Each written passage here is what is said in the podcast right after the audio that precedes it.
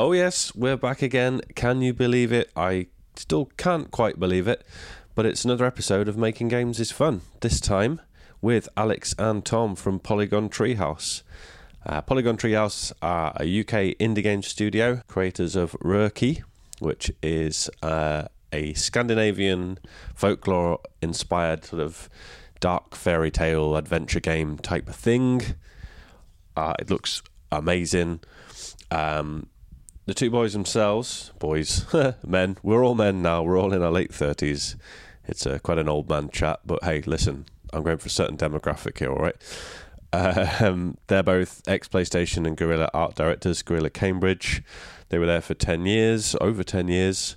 They worked on things like Killzone Two, and more recently the VR game Rigs. So they've had quite the departure, really, from going from that kind of super high tech, you know, cutting edge technology, competitive FPS in VR, set in a sci fi sort of world game, to this, which is a beautiful adventure game in the old sort of point and click tradition, but brought to a, a modern audience. So, with all the quality of life improvements that you might hope to see in a game like that in 2019. Uh, we had a fantastic chat uh, they live down in rural Cambridge. So, as a result of that, a little bit of admin, you will notice uh, in the first sort of 20 minutes or so, there's the odd bit of noise which I haven't heard since I lived in the countryside like 10 years ago. So I didn't even know it was still a thing, but you'll hear a, tiny, a little bit of. Um, phone noise, like mobile phone interference, that old classic noise. It'll take you right back if you're of a certain age. The one that goes. Uh, I edited around most of it, but there's bits where I didn't want to lose the conversation point we were making. It shouldn't interrupt or upset your listening experience too much. And that's it, really. Um, only a month between the recordings this time instead of six months. I'm very sorry. Uh, life gets in the way sometimes for me, or a lot of the time. But I am determined to keep this pace up now, and you will see more content, more of that delicious content as we go forward. Right, I'll shut up now, and please enjoy the next episode of Making Games is Fun.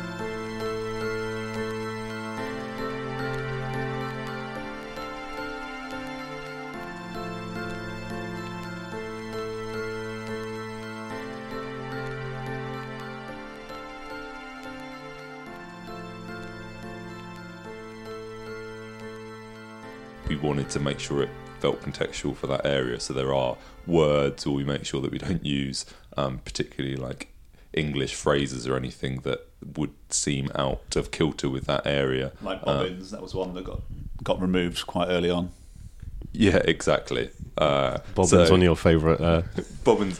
Yeah, I don't know if that came from me or not. I did a script pass when we make the game. We tend to do the dialogue just yeah. to fill it in. You definitely um, dropped a few bobbins in since I got here. Yeah.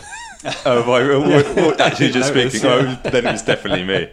Uh, Feels quite old school now, bobbins. Yeah. Yeah, it's uh, it'll come back around. I'm just get my kid to say it at the, at the playground, and that'll bring it back. yeah, so, that's where you start these things, right? Yeah. Well, that's the thing, though. Is you don't even realise you say this stuff, right? It's just part of your language, and then someone else from a different country goes, I don't know what bobbins are. Are they shoes or whatever? yeah. Like, oh yeah, I say all the time. So, did you look at many other things along the way, or before, or during development, or? Uh, so then there's yeah, there was. Uh, we tend to like hoover up stuff as we're going, and uh, and are very hungry consumers of adventure games. I think that be yeah, we try and really you know immerse ourselves in it and, and gobble up as much as we can at this at the at the very off, I think we knew we went back and played like some of the classics, and we knew that yeah, quickly became one of our key things, like taking the frustration out and some of the and the, some of those barriers that people have, or when people get frustrated and, and give up. So, in looking like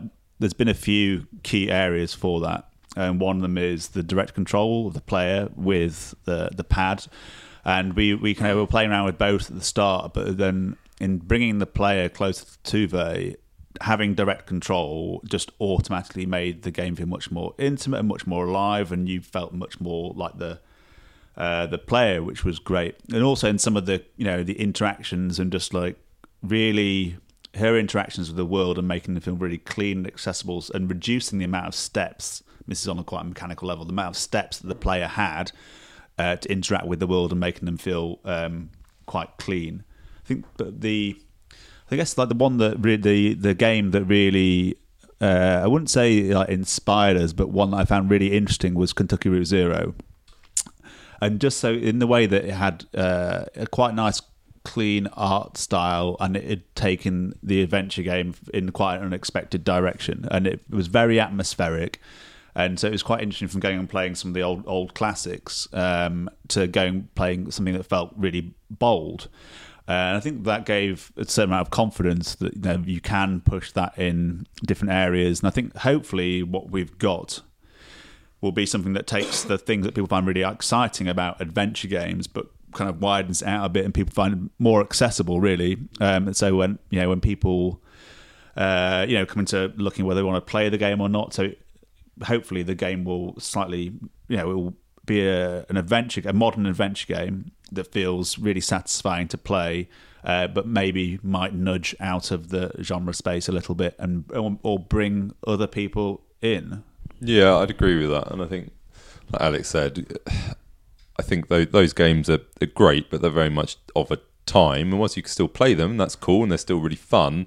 They still are of a time. So I think what we wanted to do was take some of our kind of big game experience that we got from working at PlayStation, and, and perhaps some of our kind of artistic sensibilities, and apply that to that kind of template and, and see what we could create with that. So, um, like Al says, actually being able to control her, but being able to have 3D environments where we can change the cameras, where we can have much more dynamism.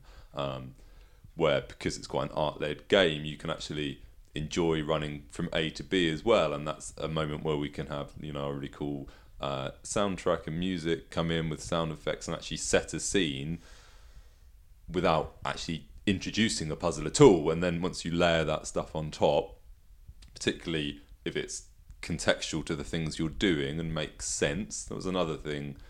I think if you look at a lot of adventure games, they can be quite quirky, and that's great.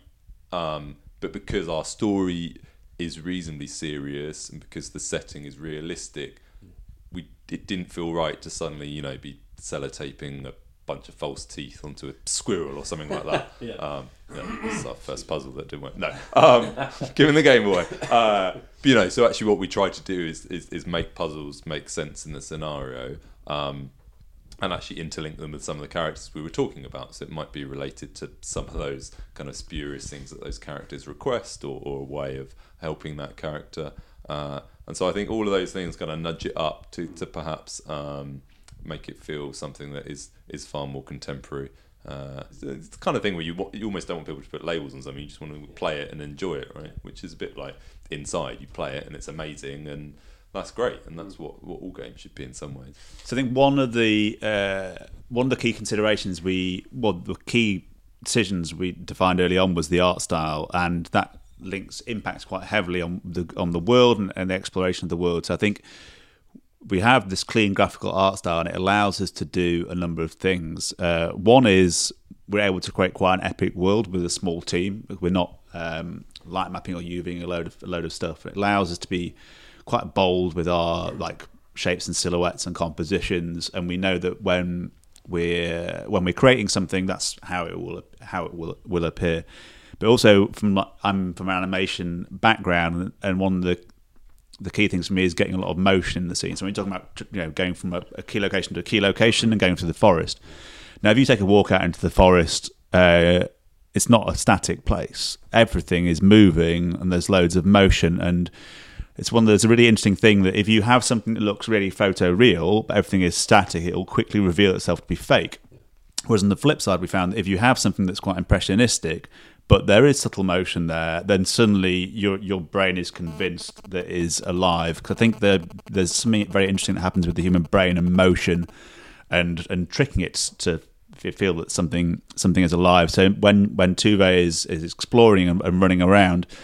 I think those things combined, the the interactive nature of you directly controlling her with the pad, and also the um, player choice is really important with that stuff. So one of the things we've added in recently is this uh, sprint system. So you can choose to explore the world at your own pace. So actually, for the first time you're exploring somewhere, you could be quite cautious and what, not really sure about what you might find.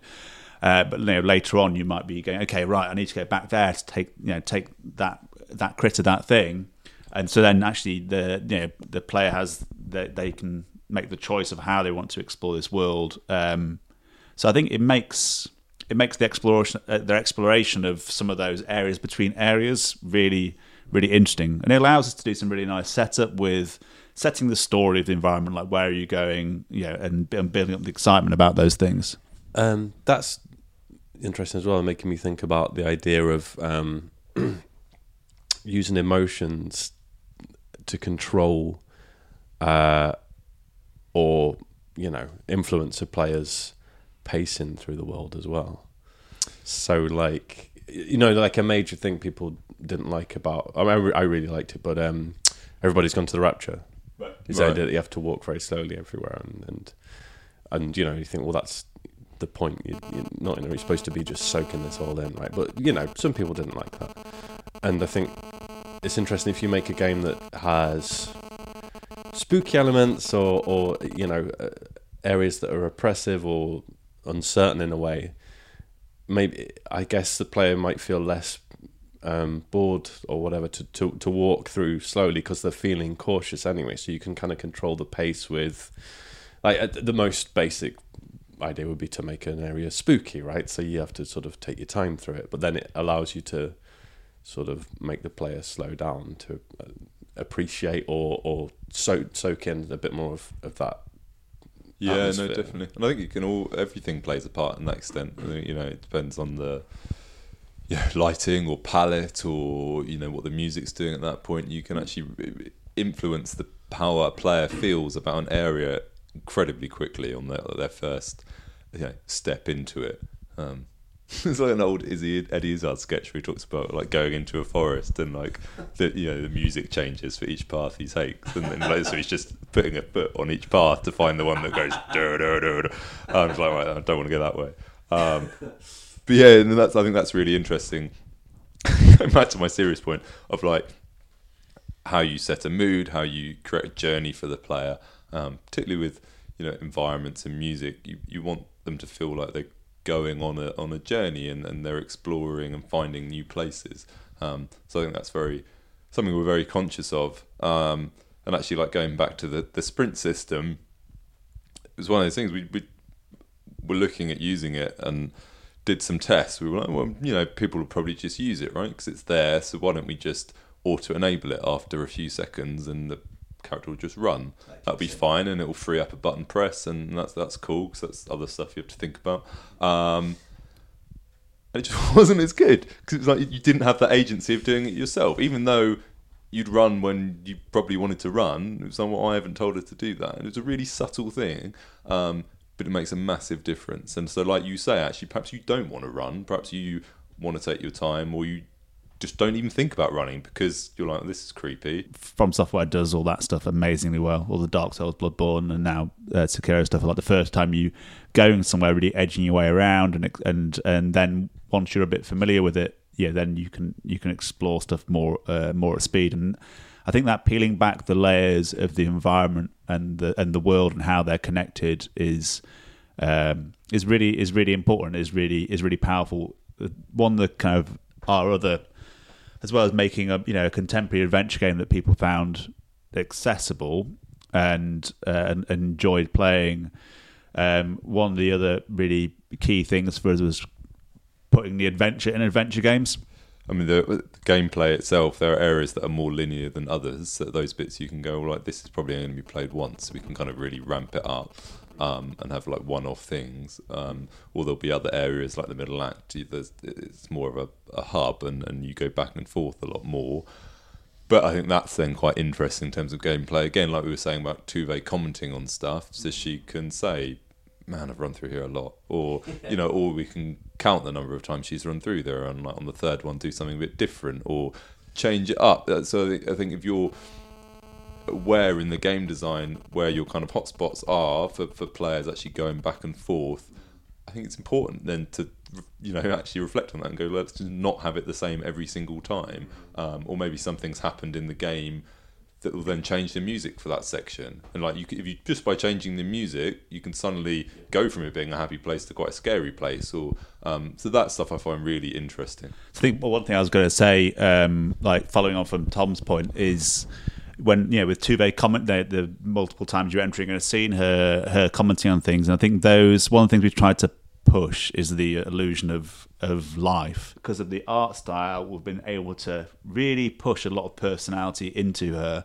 and in the emote system that we have. So when you're when you're saying stuff, we're basically allowed to we can tag her with one of forty emotions and and it's one of the things that really helps rather than you, you know, you're, you're reading the dialogue. Uh, it's incredible how powerful that is. We had did loads of tests. Well, some of them were really interesting. One, we were thinking about assigning a musical instrument to a character. So, like when Tove spoke, it might be some kind of flute, uh, and so when the when and actually it felt, felt like lovely, but was actually and so when another character would speak, it might be like a, a kind of cranky old guitar sound, Right, yeah. And there was something where you did get uh, there was something nice there, but you and you could it was a good signifier of who was speaking, but you didn't really get a great deal of, of emotion uh, from it. And it was when we started dropping in the emote stuff, like suddenly it was like, wow, like the, au- the audio emotes, because uh, that sometimes the characters uh, they hold up well close up on screen, but sometimes framing shots they can be quite small. So we try to be expressive with the animation, but again, it's that layering up of, of stuff of the of the audio emotes and the animation that makes her her feel alive. Yeah, completely. I mean, it was interesting actually. Like one of the after we kind of did our first pass on game design and story and and showed it to some of our friends. One of the things we then decided to to change and evolve a bit was um, like her own personal story and character art in dealing with kind of a slightly traumatic past with her family.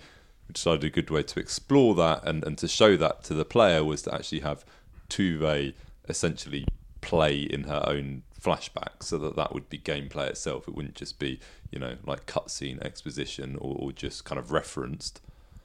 Uh, we'd actually allow the player to go there and have some puzzle design around that just to give it much more weight. Um, and so I think all those things actually give a lot more a lot more depth and and yeah, just make everything feel a bit more kind of cohesive and interesting.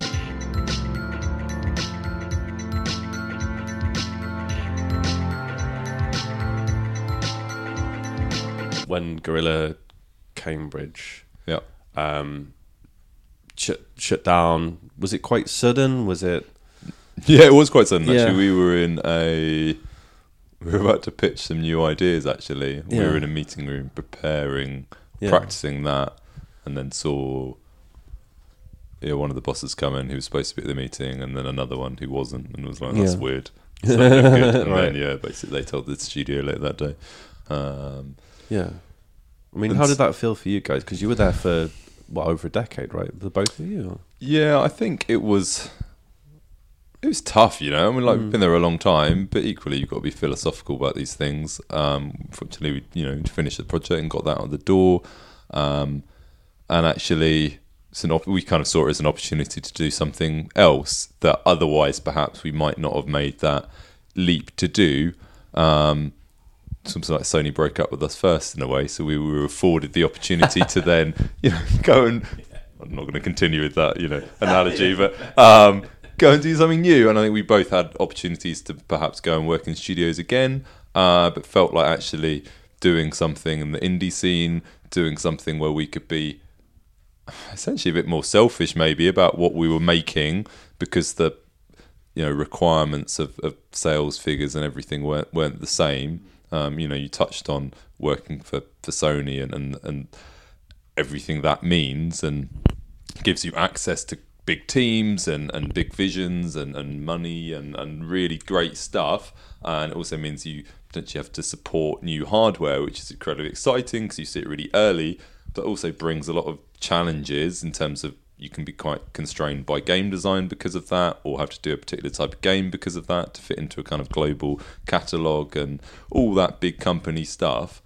Suddenly, when you're two guys working from home making a game that you've come up with, it's it's incredibly different, and that's you know that's very liberating uh, as well as obviously being quite challenging.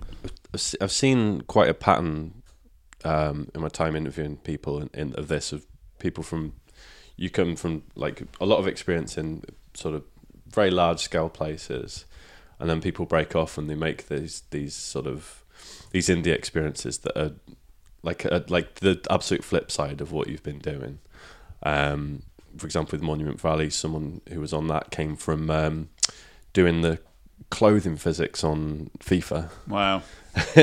and then he came from that and then and then started there. So it's just a total flip side thing. Do you, so do you think it's a conscious decision almost to make something that is kind of the polar opposite of VR FPS, right? It's set in a not only that, it's also set in a futuristic world, and this is adventure, uh, folklore set in a fantasy world. Like it seems like a complete mirror.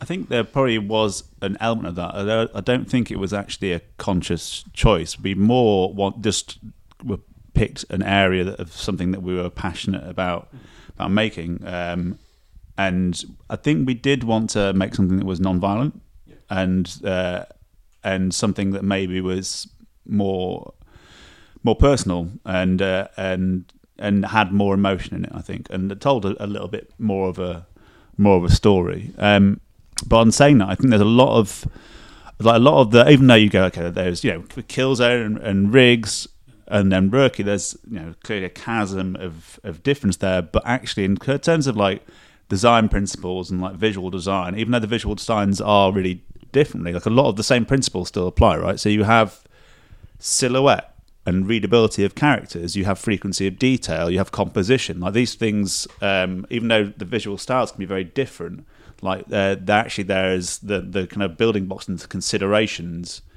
are the, are the same. So a lot of those the skills that we'd honed and been taught over the time there, because actually yeah, we both met at university and then started at Sony. Um, pretty yeah pretty much the same time uh, straight after university um, so we yeah we'd had a a long period of time learning from various different people at the various stages of of the studio's evolution and yeah probably for both of us one of the big uh, ex- formative experiences there was actually going out to Amsterdam and working with the uh, with Jan Bart and the, and the Guerrilla guys. Uh, they had obviously got a very strong um, artistic vision and uh, and the bar is really high, right? So it's almost like trial by fire, uh, going out there and and uh, everything's very considered, and especially when I was doing characters there, the attention to detail and getting reference photographs.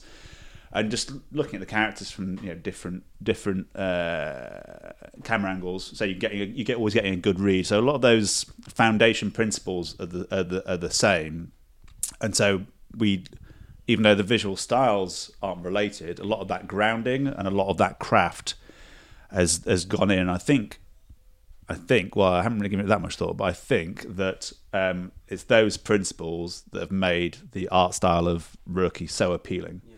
And in terms of the characters, even though they're not you know, gritty and real, um, there's there's definitely there's there's something there that people find uh, magical. Well, I guess to build on that, I mean, I think talking about like whether it's a conscious or, or subconscious decision to do something that is on the surface very different. I think certainly something that influenced it was, you know, traditionally or at Sony we made you know big blockbuster games with big teams that require a lot of effort, particularly in the art assets. You know, things take a long time to make. Um, and it's not to say we left and were like, we don't want to do that because we hated it. No, like we enjoyed working on those projects and we were proud of them. And obviously, art directed them to, to be at a certain quality. But that experience, you go where you go, well, we don't have a team of, you know, 20 artists and, and an outsourced department and stuff. So we can't make a game like that. Um, so we you know, we were afforded, I guess, the the knowledge to know day one, like, well, we can't make a game that's a, a story with characters and and big environments and adventure because we wanted something, as Alex has said previously, we wanted to make something that felt epic. we can't make that in that art style. It's just physically impossible, um, either for us to do it or you know financially impossible unless we find some big sugar daddy from somewhere to do that. And then we were like, and then we're just going to be you know managing a big team of outsourcers, and it, suddenly it was like that's not what we want to do. We want to make something ourselves. So having that kind of constraint at the start, we're like, okay, well let's find uh, an art style that is something we can do. So my dog is very interested in me talking. Apologies for those sound uh, distractions. Uh, so actually, yeah, it allowed us to then have those restraints to kind of work within that that um, area and, and find some creative solutions to that. Hence, why we went for something that's very clean and graphical and colourful. Um, doesn't have normal mapping or really sophisticated lighting. It's actually just very focused. Um, and is something that we can turn around really quickly and use our kind of own skills and experiences to create that uh, and create something that's very consistent throughout as well. That was something brings me on to something I was going to ask as well about how, um, with the setup that you've got now, that kind of iteration loop and, and, and feedback, whether it's to each other or you know uh, testing it or what have you. Um, how does that feel compared to you know doing it in such a, a, a, massive studio. I think the the one thing that is uh, exceptionally quick is the decision making process. So obviously, a large studio, there's you know lots of people have different stakes in things, and uh, and you know if you make a wrong call, it has big ramifications. So you have to make sure that there's everything's properly ratified. I think one things we actually had to check early on when we were making decisions about you know what the game was going to be and what the story was going to be. It felt like everything was exceptionally quick. We'd go, this is it. This is the one we want to do. This. It felt like it was unnaturally quick, and I think that took us a while to get used to the fact that we we could make those those calls and they could be the right ones, and they could happen quite quickly. And and we're, we're able to move exceptionally quickly uh, in terms of like you know creating characters, getting stuff up and up and running. Um, that's one of the nice things about being more hands on uh, with with the work. So yeah, the being able to make the calls and push things forward at a, rate. Um, and it's good. I think forcing forcing when you when you have to make those calls, it gives you a lot of lot of momentum uh, to to spring forward. So I think the other thing actually, when you're a smaller team, like just intrinsically, you have a much better awareness of everything, and like you're more on hands on with everything. So um, whilst you can you can make decisions quickly, you can also implement them very quickly because you know the kind of cause and effect of all that stuff. Instead of being in a room making that decision and have to explain it to your design team and your art team and coordinate that change, you can just go, "Hey, I might do this. Can we do it? Yeah, okay, great. I'm going to do it." Um, so I think that that's been really um, that's been really enjoyable having that kind of freedom to do that. And I think the other thing actually it's one of the things we started to try and do at, at Sony, but it's it's hard with larger teams, um, and you're dependent on your tool set as well to some degree. Is the kind of idea of failing fast that it's like it's okay to fail. Um, I mean, even calling it failing fast is probably the wrong description, but like iteration, I guess, is, is a better way of looking at it. To go, you don't have to get to the perfect thing straight away, but what you do need to do is be responsive, and you need to be realistic about whether it's good or not and do it in a way that if you change it, that's not the end of the world. It's not. It's not going right. Here's my game idea. I'm going to make it fully from start to finish, and then I'm going to get some feedback. And when someone says it's awful, I go, "Oh, that's like six years' work. I can't do that again." You actually go like, "We'll do it in passes," and you do it in a way that you can change it quite quickly. Um, and I think so. Combined with it being a small team, also because of the art style and, and we're using Unity and, and all those things combined actually mean we can we can pivot quite quickly if something's not working. Um, you know, like that sprint system we talked about, that was something that you know we could change really quickly. It didn't have to go as like a code request or something like that. Um, so yeah, all that stuff I think helps makes us far more agile and, and reactive, uh, which I like. So you, it's constantly being refined, which I think is a real strength. Do you think it helps you be more creative because it's kind of because of that speed and and and you've got a apart from the you know every, the all the red tape involved, does it feel sort of less frightening to make bolder decisions because you know you can sort of, we, we know to an extent, um, back up on them if you, if they don't work. Um, I think the way that we tend to work is like mining down into things. So, like, I think you, at any one point, any decision, you uh, there's nothing ever hugely on at stake because it's always like okay, from the you know we're, we're tunneling tunneling down. Um, uh, but yeah, I think we, we we still so some of the principles that we take from being at Sony. So we'll still previs a lot of stuff. So we'll still we'll still make sure that we have all the evidence available for us to make a right choice in terms of like character design and like staging and that stuff. So we'll still go and and not spend ages building something, even though the time taken to create a character or an environment is much smaller. Um, it's still like valuable time to us. So we'll, we will still prove things out, and so we can be confident that when we're making a creative choice is the right one. Um, and that does give you a real, yeah, a real momentum. But I think one of the other things that allows us, which probably haven't really been explicit about so far, is that obviously when we're at Sony, we're both art directors, but we did start off like PS2 era, like hands. So I was a character artist and animator, and Tom was an environment artist. And actually, so now the and now we're back hands on doing those things. So it's not like we're art directing the project, although we are. We're kind of art directing ourselves um, to a certain to a, to a certain extent, and actually that being that being being the hands and the brain is the it makes moving exceptionally quick, and also because Tom's been unfortunate enough to know me for so long, we've built up a slightly unnerving, uh, a, yeah, a creative understanding, right? And so Tom can say, okay, well, this, and you and you you will get it. We don't have to really explain to each other too much uh, which are, which means that when we do have to resolve things, uh, we can do them quite quickly. like one of the other good things about doing it yourself is that when you decide to cut something, which inevitably happens and kind of should happen if you're making a game properly, because there'll always be a bit of fat that you should trim off you don't have to go to someone and say, "I'm going to get rid of your work." I'm afraid. like it's your own work, so you just go, "That's fine. I'm fine with that. It's yeah. gone. Yeah. I don't have to. I don't have to art that properly now. Great. I've just saved myself some time, right?" So it actually becomes quite a positive thing rather than. Oh no! There was that team on that whole section of it, and that happens on big projects all the time. Of course, yeah. Um, because you can't have get everything right yeah. from the start, and you have yeah. to play it and see what's fun and not. But it's heartbreaking when like someone's like that portfolio suddenly their work isn't in the game. Yes. Um, so yeah, I have no problem getting rid of my own stuff. So that's much better. Especially if someone's got an idea that they're really keen on, and it's you know, and, and it's something they're very sort of emotionally attached to, and, and yeah. it might even be great, but it just doesn't fit the game, and you have to say, "I'm I'm sorry, that has to just go away now." No, totally. You can actually take a step back, be more objective, and look at the game as a whole, and be realistic, and and you know, and that where it also helps, I think, looking at things with fresh eyes, you know, you can stare at stuff for too long, and sometimes you need to just go and take a step back, let it sit, and then come back and go, actually, is that any good or not? I feel um, I don't know if it's something that um, you get as well with with your work, but um, with photography and with editing and things like that, it can feel quite um, refreshing and good to go.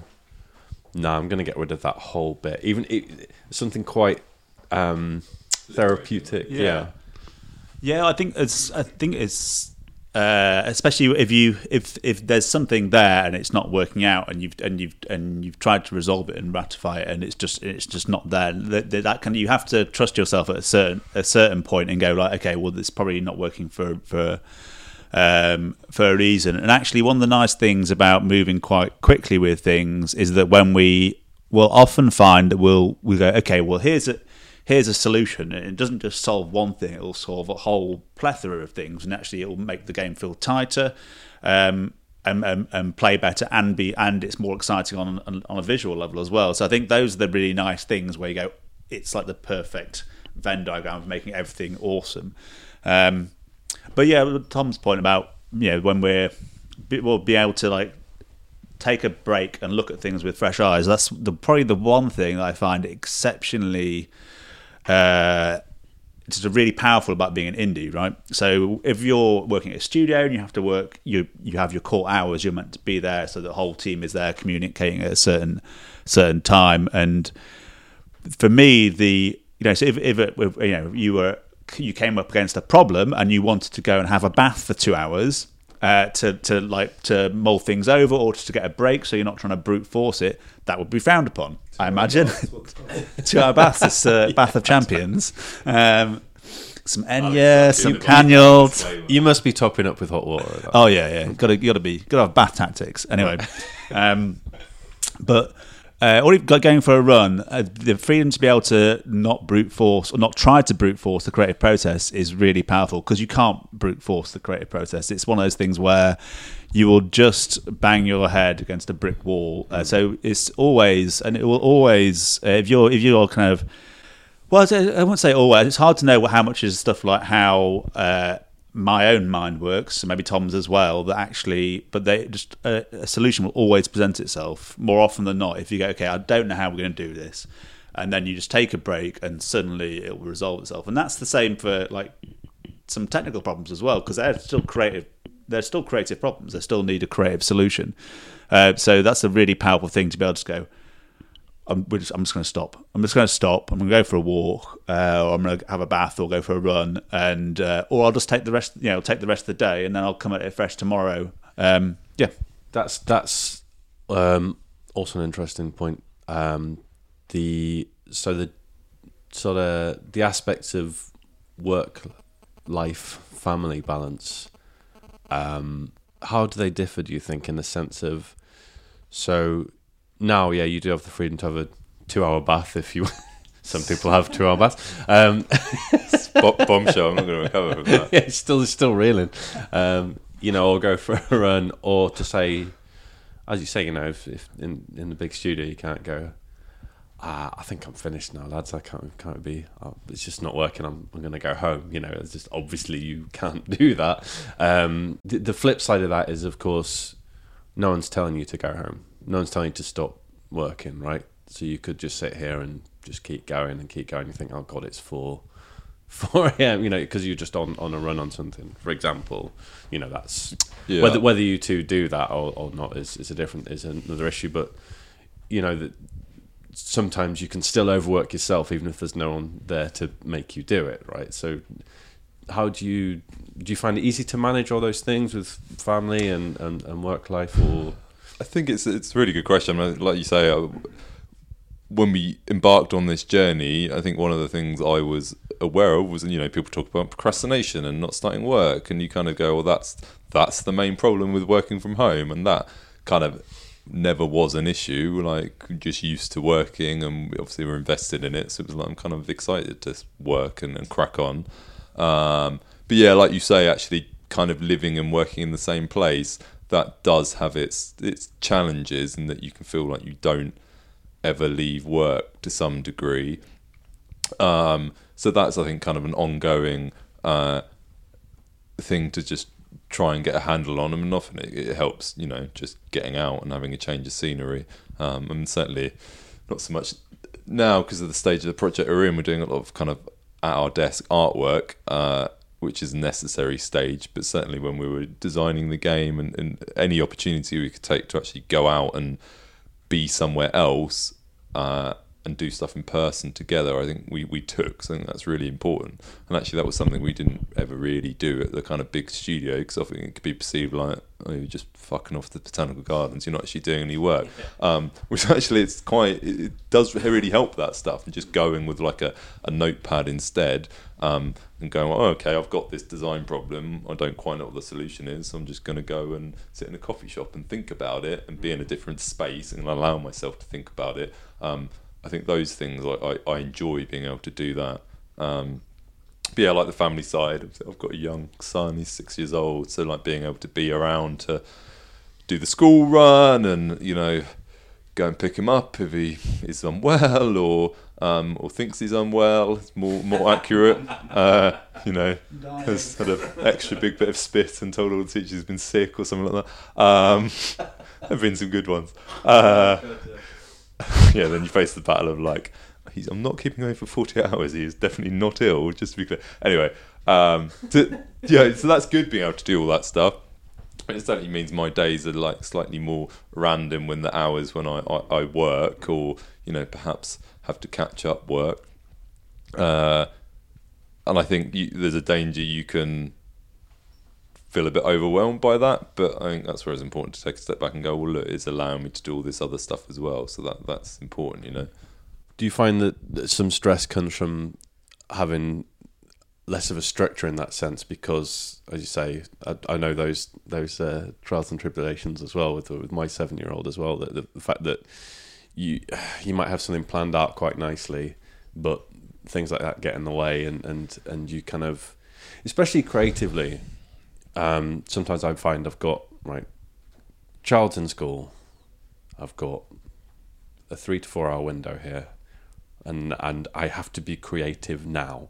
Yeah, it's there's implicit pressure for that. Yeah, yeah. Uh, yes, it can be hard. And I think particularly as well if you have to kind of stop suddenly, or like you just into a task, and then it's like, oh, I need to go and pick him up from school. You can't. It's harder to be selfish and go, well, I'm just going to work late at my office and get this thing done. Um, that is hard.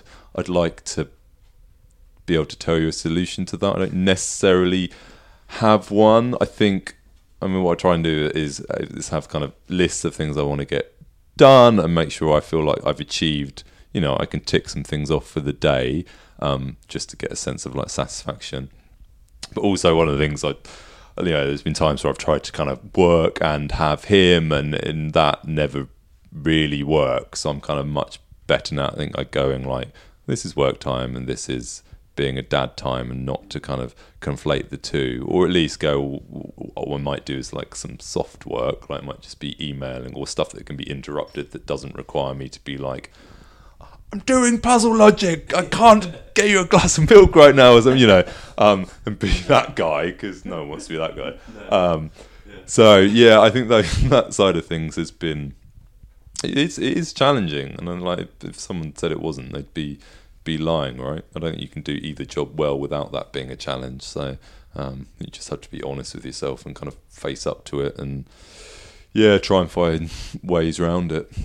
One of the really interesting things, or yeah, you have to be quite disciplined, like working from home. And like as Tom said, like the like one of the pe- things that people asked when we were first starting off is like, well, you do not found you just like you know you're sitting around at home watching morning TV and struggling to start, and that's never that's never been anywhere approaching an, uh, an issue because we were both quite motivated. But I think in some ways the uh, the discipline comes in stopping work. Uh, we both don't want to be doing crazy hours. We're not afraid of, of working hard. Um, and uh, I think there's a few kind of things that try and do to, um, yeah, to make sure that when you stop work, you stop work. And so, for example, yeah, it's like, fortunately, I've got like a study that I can close the door on uh, and so after, after when I'm done, I'm done. I'm not going back in that room and taking my phone and putting it in a bowl in the hallway so I can't get emails or, or do social media stuff.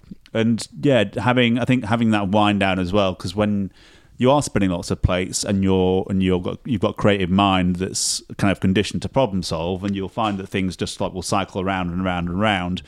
Um, and so having like certain acts that you do, whether it's like cooking dinner uh, that allows you to just like ease your brain out yeah. of creative mode enforce and, a routine well it's into into relax and it allows you cause what you don't want to do is like check your phone just before bed and you're presented with a huge problem and then you're trying to get some much needed you know valuable sleep because everyone needs a kind of rested mind to be able to create uh, then that's so I think you have to be that's where you have to give it like oh I'll just check my emails like that is like the worst thing you could poss- possibly do because um, even like it might be a good thing, you're not presented with a problem. It might be, oh, there's an interesting opportunity here. That's kind of cool.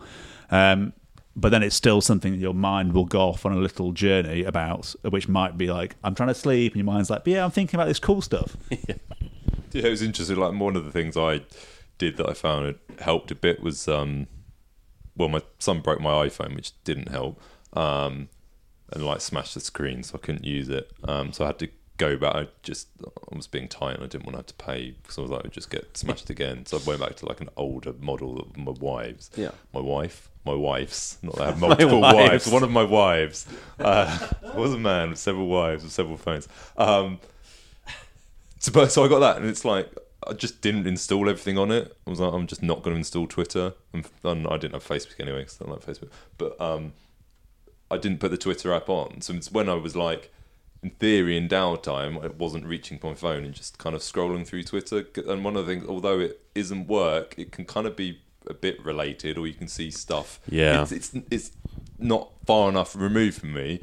Um, so one of the things I found actually was instead of doing that, I then just started picking up my book because I was like, well, I still want to do something, and actually that I find is like proper escapism. Like you're reading a book that you enjoy, you're just in that, and your brain's not thinking about other stuff. And actually, I find that probably like the most therapeutic thing is to read, um, because also it's your imagination as well. It's not necessarily like here's another game or a bit of artwork that is amazing, and you go. Either man, should we make ours like that, or is ours ever going to be that good? Or like it's a different form that I don't feel challenged by, and actually just serves as a source of inspiration.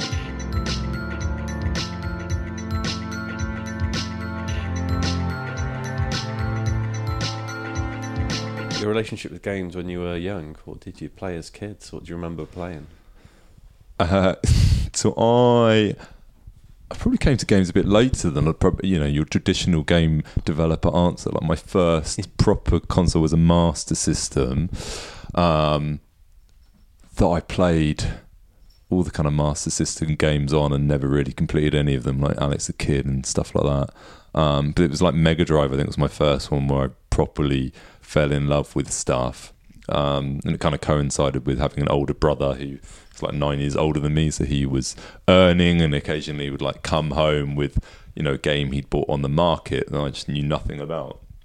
And like probably one of my fondest memories of when he he came back with Flashback, and I was like, "What's this? It's got like five stars on the front of the box. It must be the best game ever." And it's like this cool eye. Like, what is this game? Um, and it is like one of the best games ever. It is, yeah. Um, it was, and it was amazing, and it, like just all that combined, um, the way I got it, and it kind of fell into my lap, and then actually the game itself was like I think one of my favourite kind of gaming memories. Um, and then like on top of that, later it was stuff like Final Fantasy VII and you know Resident Evil. Um, I think you know they're all quite different games, but I think each one kind of felt like perhaps it was because it was like the, the first time I'd experienced something like that in each of those different genres. Um, you know, like Resident Evil. I remember playing it with a friend and like uh, the first one or second, the first one, um, where the dogs jumped through the window and like he literally Yeah. threw his controller on the floor, and it was like how powerful that. And you kind of witness that, and you're like, wow, this is like a really powerful medium here that Yeah. you can kind of really evoke certain responses.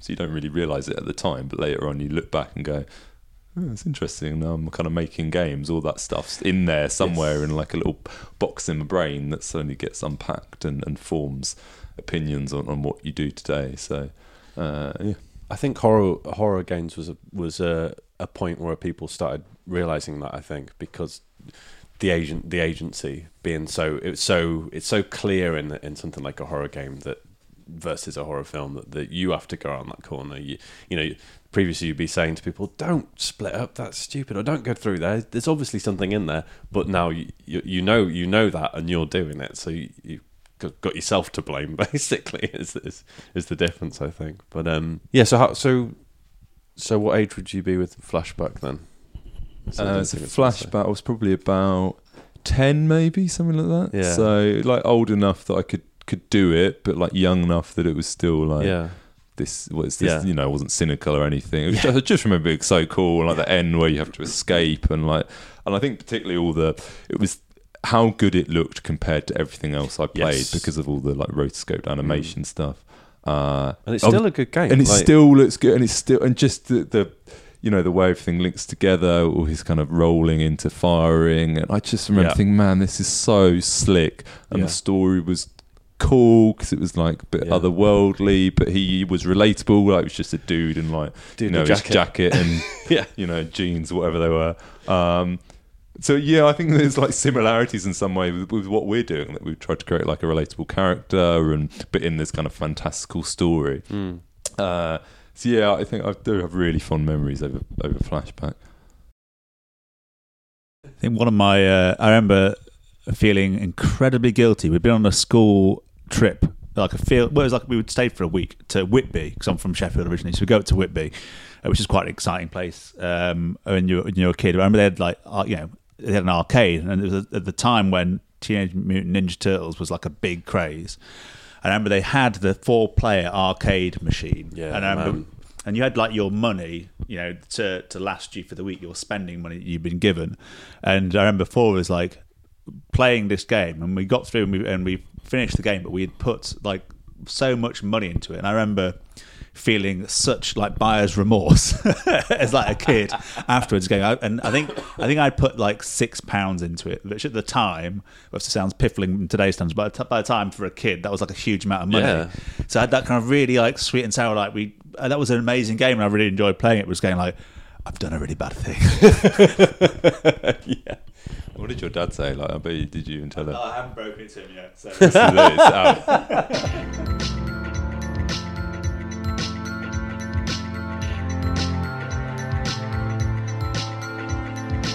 Uh, so I'm guessing for for me, so adventure games were you know a big part of my gaming diet uh, growing up, and partly that was to do with uh, my dad was reasonably strict about allowing us to play games with any kind of violent content. Okay. I remember once trying to persuade him to let let me and my brother get Narc.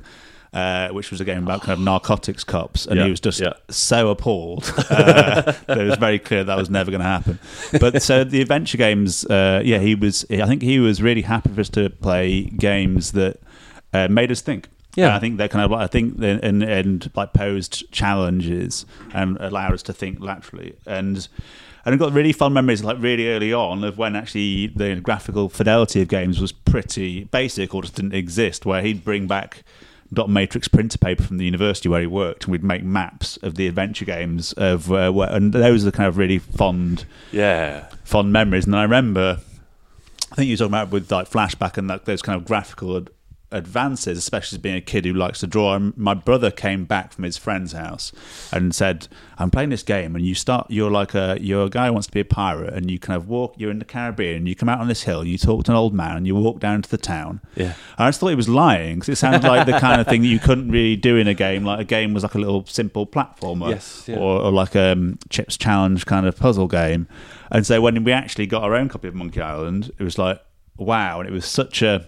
It felt like such a big step forward, um, and also I think there's something really uh, good about the the diversity of stories in those games uh, and how they are so different. It's not like okay, I'm a cop and I'm just running along shooting stuff because you know, they're quite cookie cutter in some ways. It might be really themed or slightly different settings. There was something about you know being told all those different you know a story about a, a biker gang, a story about a kind of dog detective, a story about a wannabe pirate.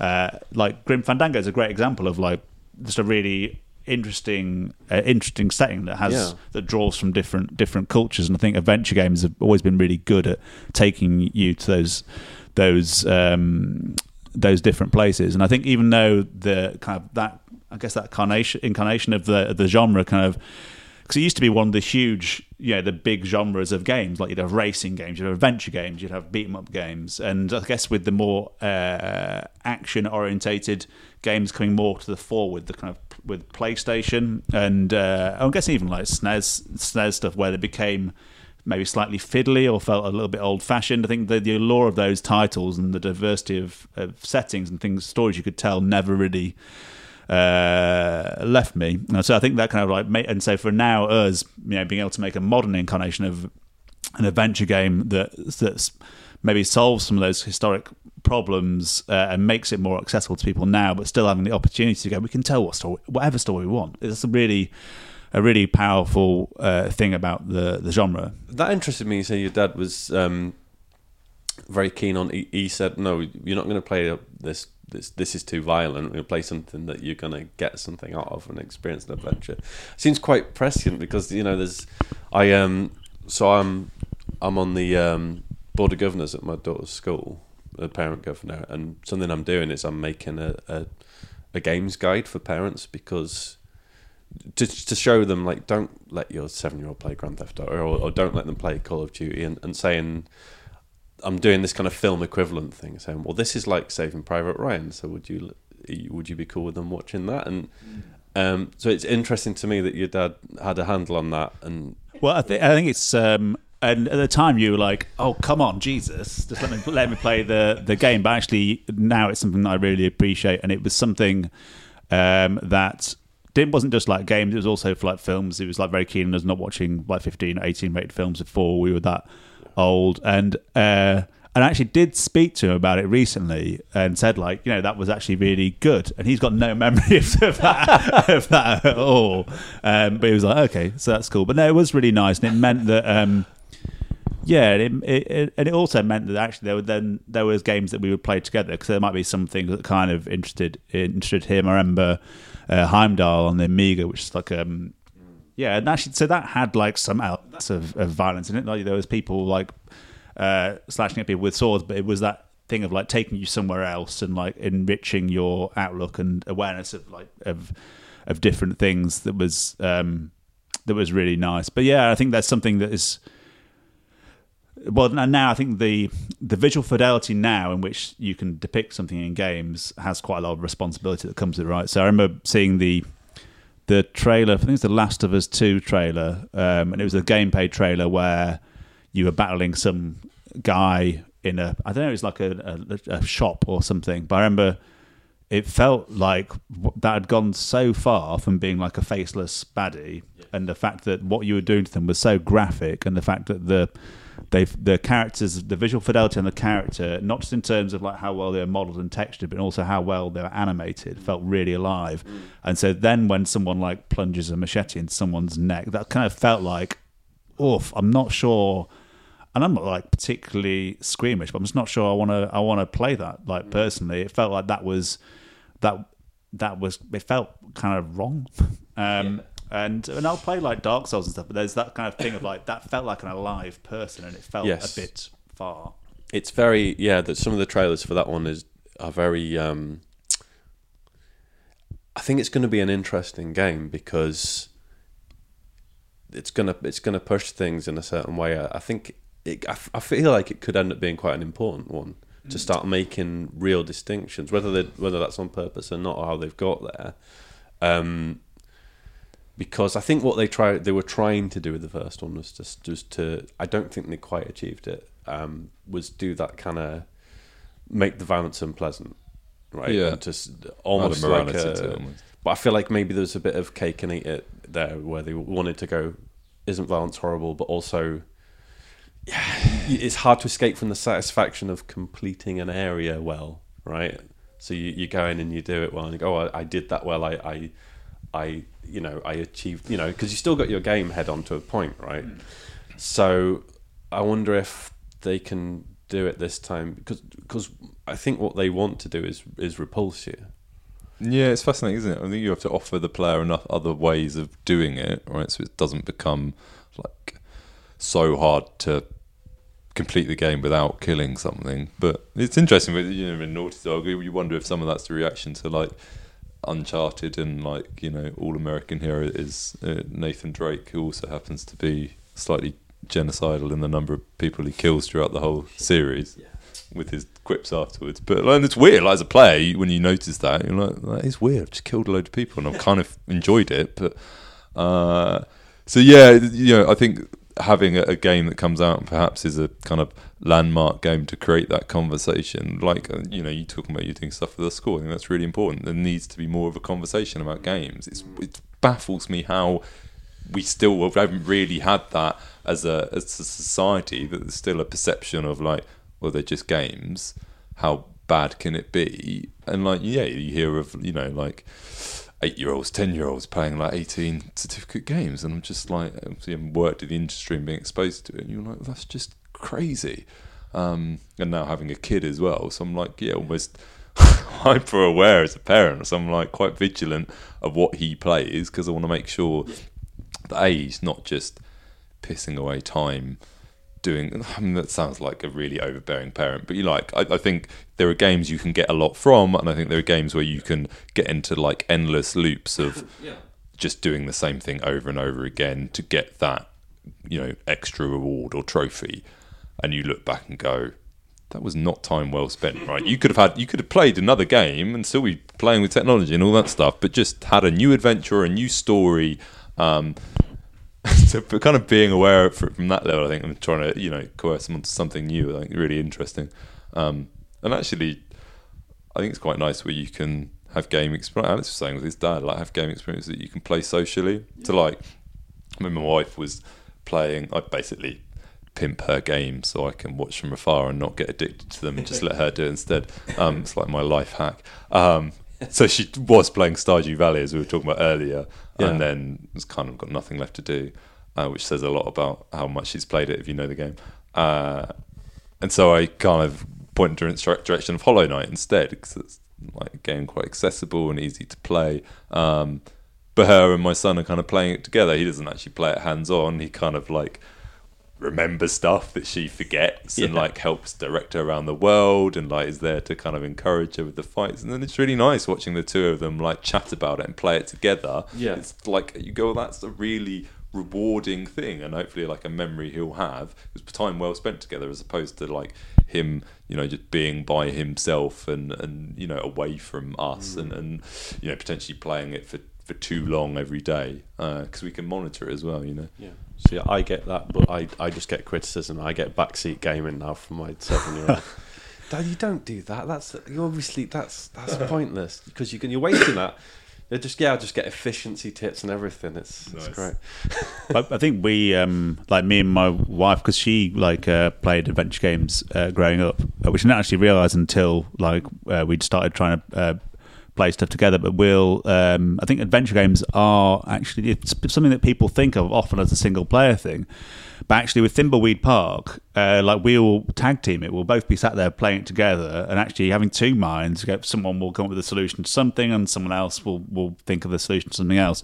So actually, playing adventure games in that way is something that um, you know maybe not. That's not what how they're intended to be played, but actually is really really nice and uh, qu- and quite a social thing really. And so with Thimbleweed Park and Darkside Detective, some of the more, the modern you know incarnations of adventure games, that's been something that we've both really enjoyed uh, playing together. And she's like got really into to the point where she'll like wake up in the morning going, "I've worked out how we're going to do it. When I get back from work, we're going to do that again." It's like, yeah, it's um, and it's nice. And I think there's that that social aspect of something.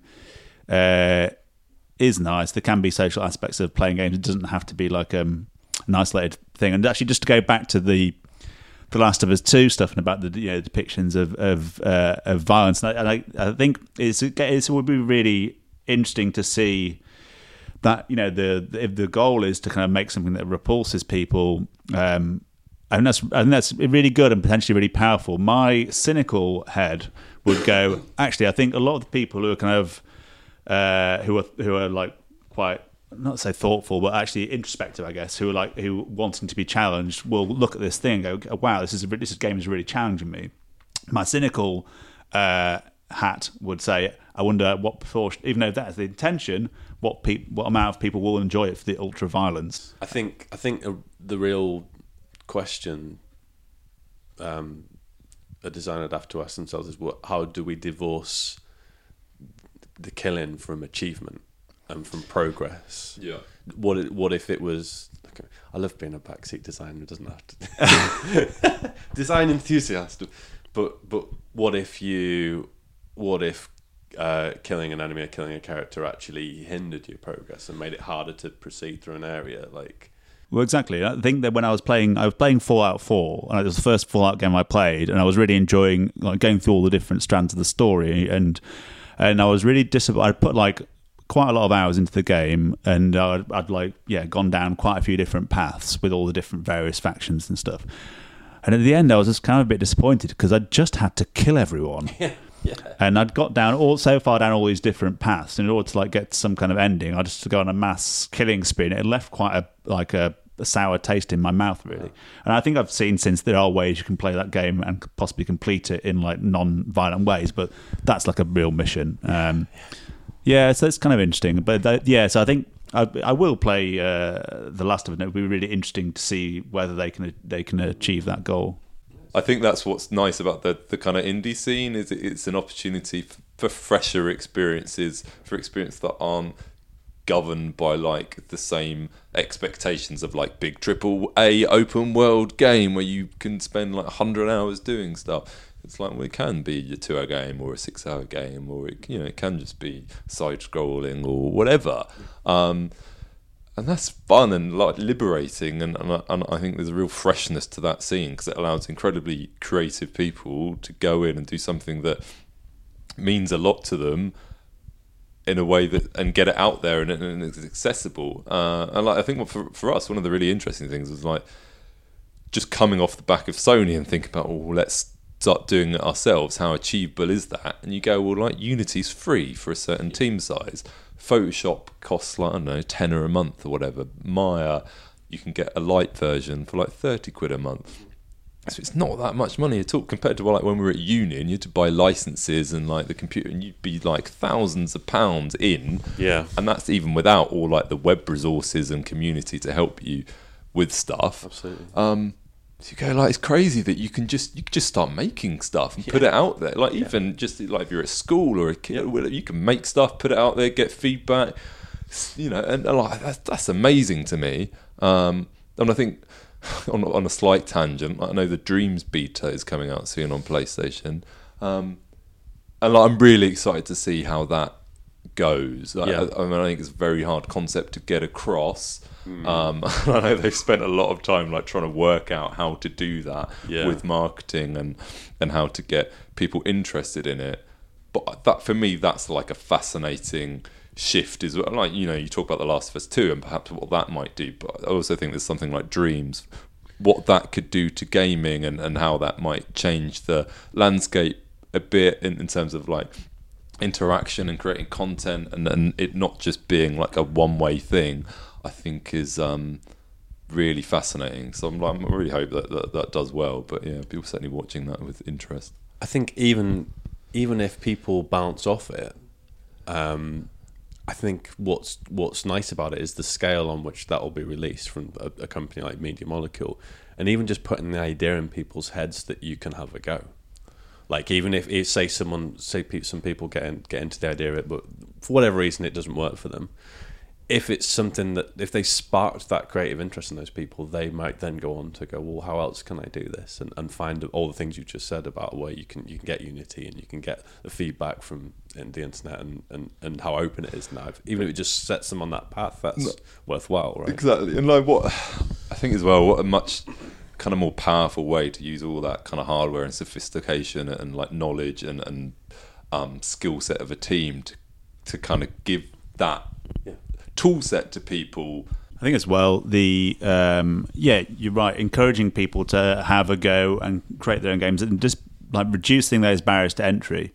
I think yeah like hopefully you'd think that you know you won't have to go to university get a, like a, a degree and then go and work at a big studio for ages. Actually the you know the with with Unity and obviously with things like Dreams uh, to be able for people to have a go and to try and see whether it's something they find interesting or not. That's really powerful, especially when it's you know uh, you know in, there's a you know real drive, an important drive to in, increase you know diversity in who is making games uh, and so actually allowing people who don't have loads of money.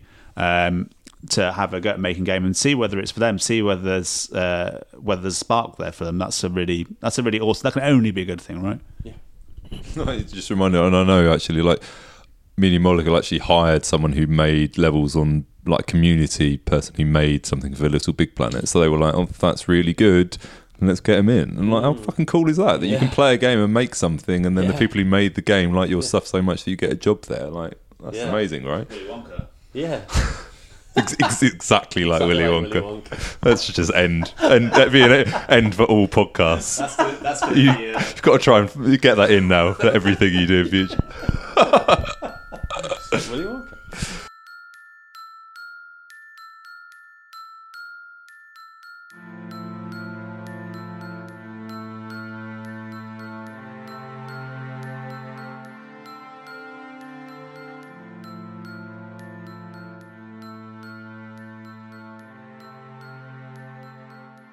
What are the most important or significant lessons you've learned from making Röki so far, do you think? What sticks in your head compared to um, working at Guerrilla, for example?